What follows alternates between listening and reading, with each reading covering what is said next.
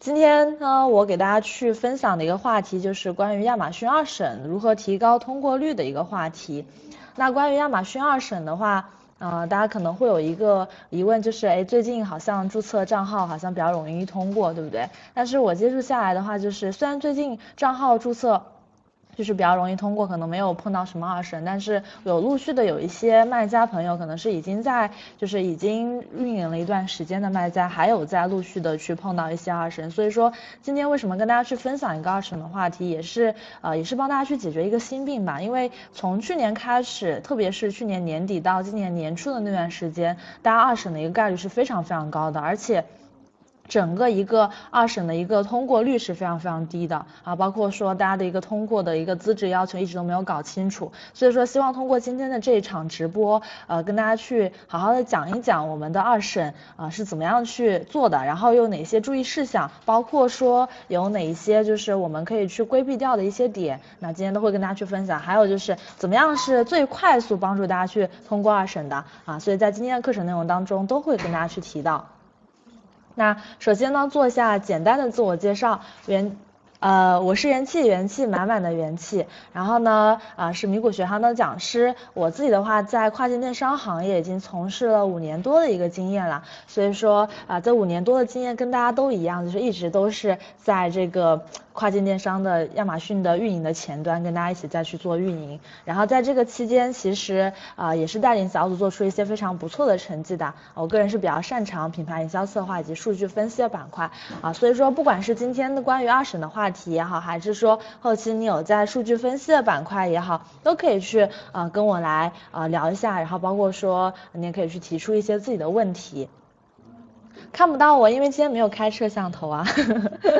啊，想看我的来线下看我好吗？啊，想看我的可以来线下听我的课来看我好吧？我们线下虽然线下最近没有开课啊，因为疫情的影响嘛，但是陆之后陆续都会有线下的课程，然后啊，包括我们的微信啊这些都会有推的。OK，呃。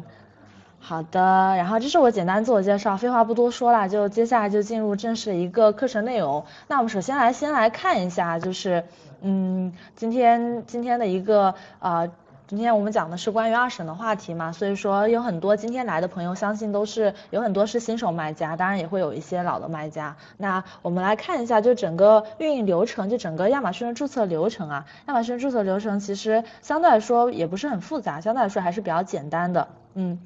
它首先就是你需要招商经理，你联系到你对应的招商经理之后，他会给你一份注册登记表，然后这份注册登记表呢，呃，就是你需要填写一下，填写一下你自己公司的一些基本信息，填写完成了之后，提交给你对应的一个招商经理，那招商经理就会给你的邮箱去发一封注册链接，就是一封开店的一个信息的邮件啊。那这封邮件你们收到了之后，注意啊，就有一个非常注意的事项，就是他要求大家十四天内去完成注册啊，这个是。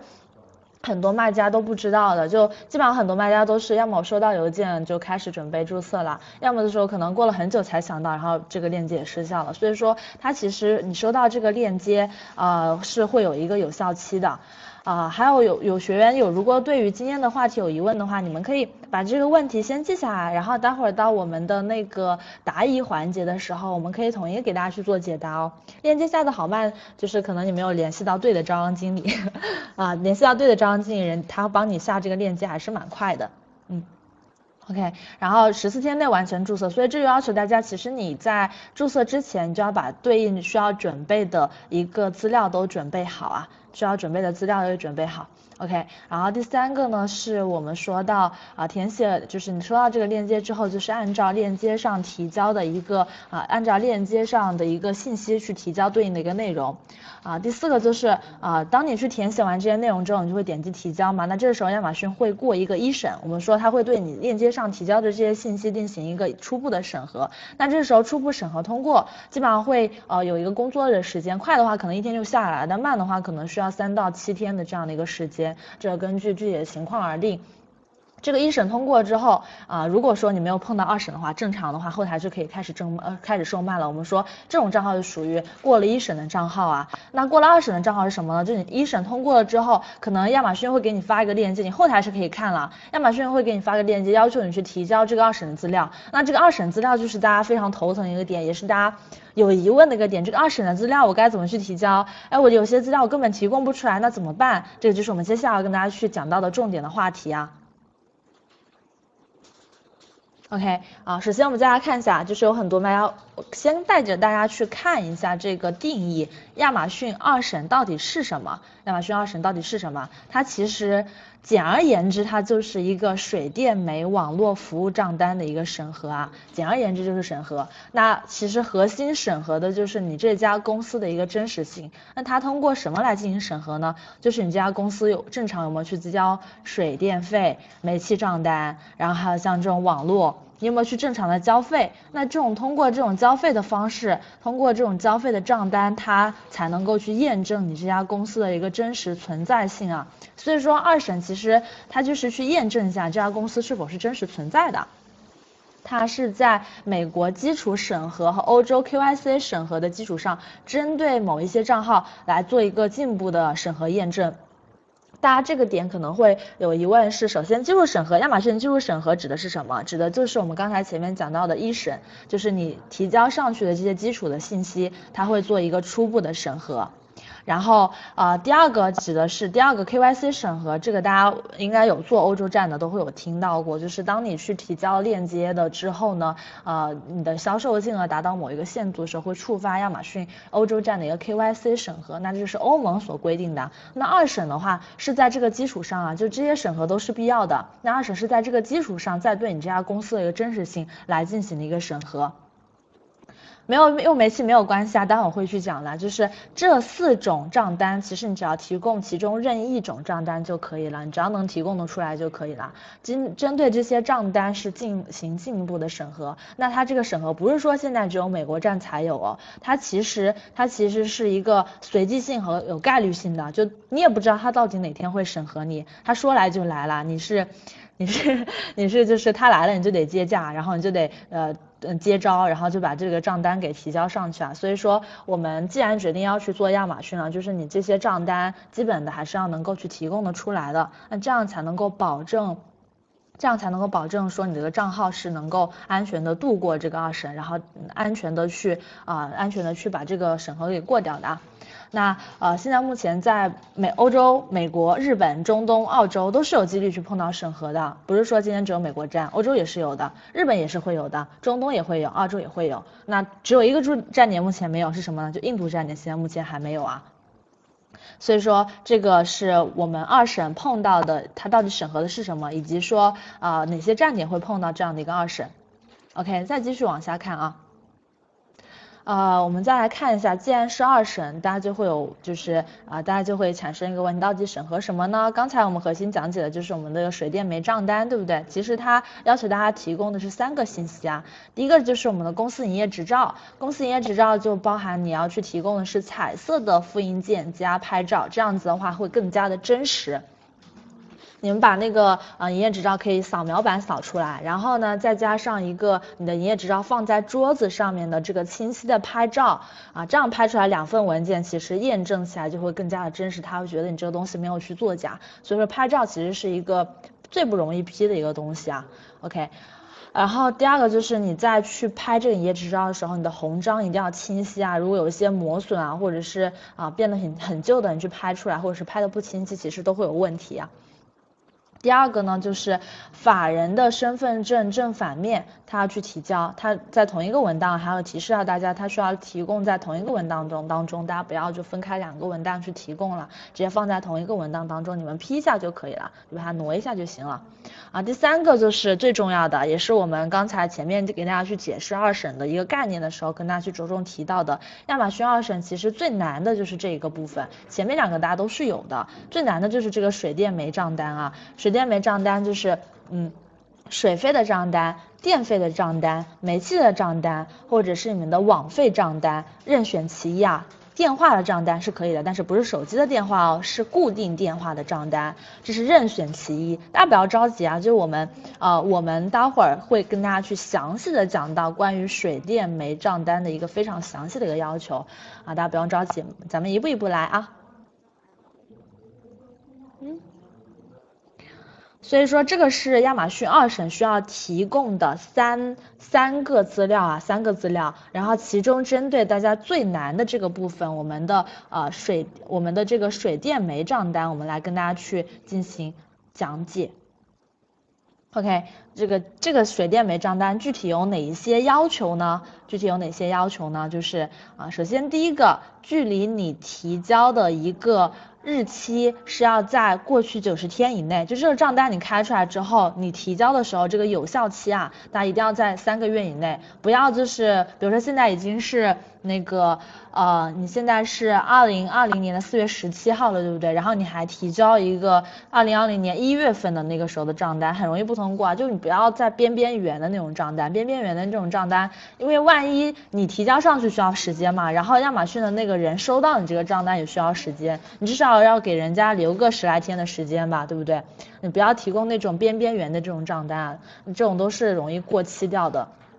所以说啊，距离你提交的日期一定要是在过去九十天以内的这个账单，有效期是一定要保证到的啊。第二个呢是什么呢？就是我们这个账单的一个具体要求，我们会一个个讲。第一个是有效期是要过去九十天以内，第二个就是一定是要公共事业单位开具的啊。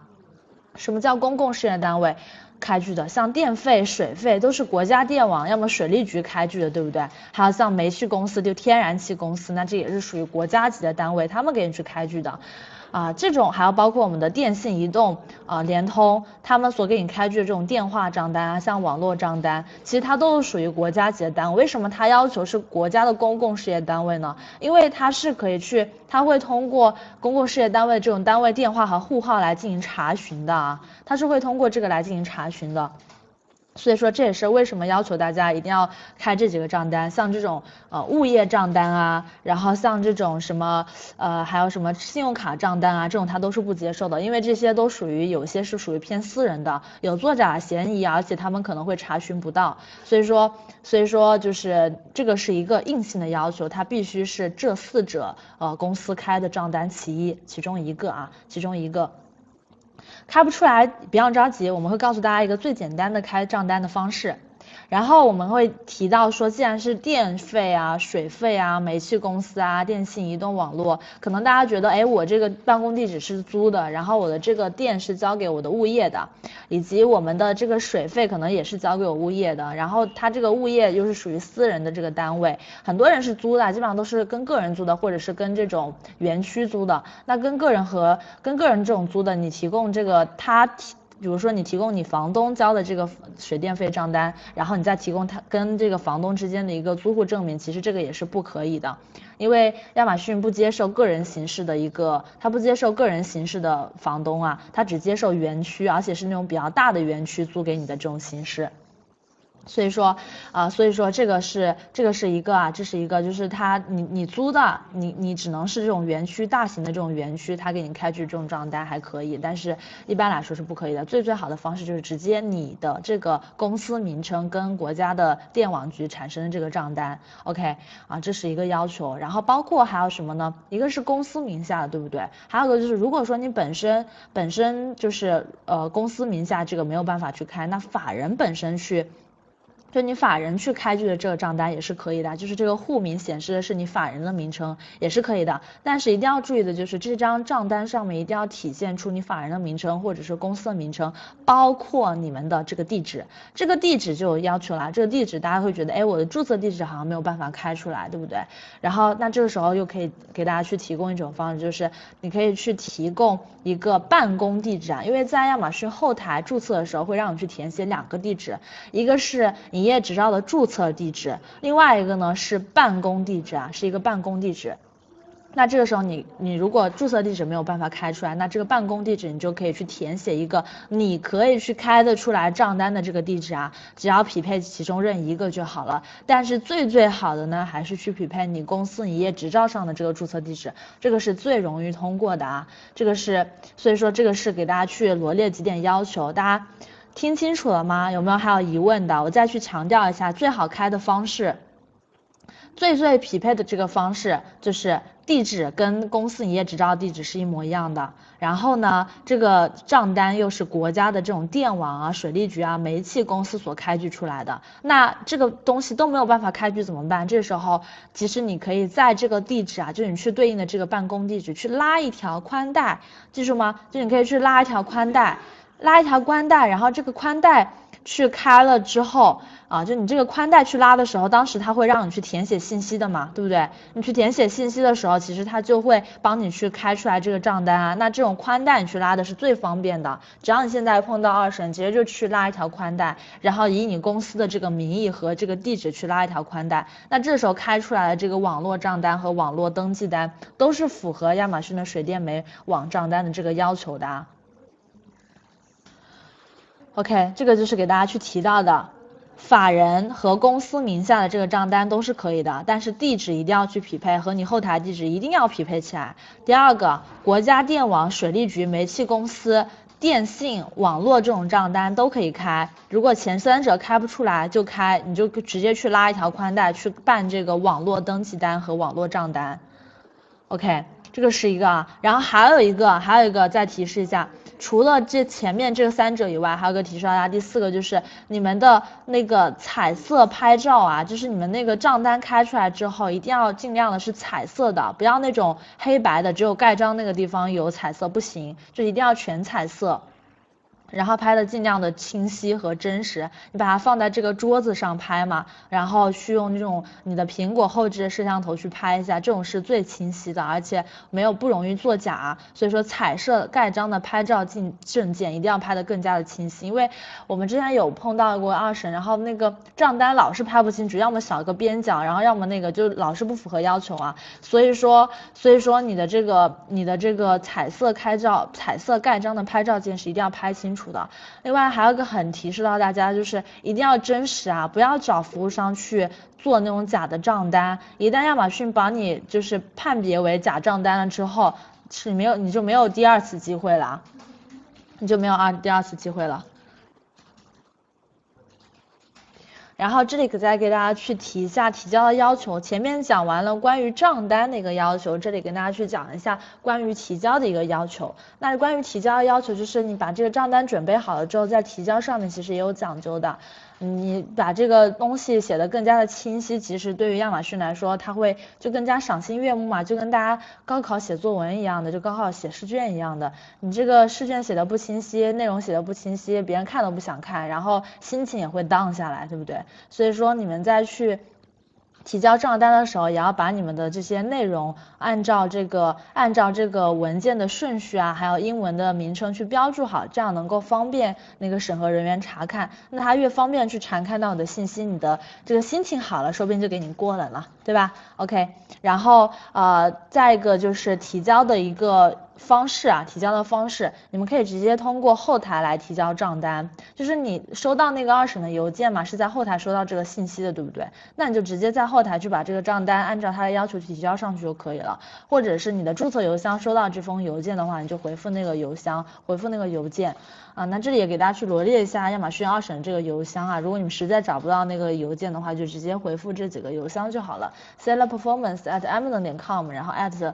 co 点 uk，然后 at co 点 G.P. 最好是直接后台就提交好了，找到那个消息就好了嘛，在通知那个地方啊。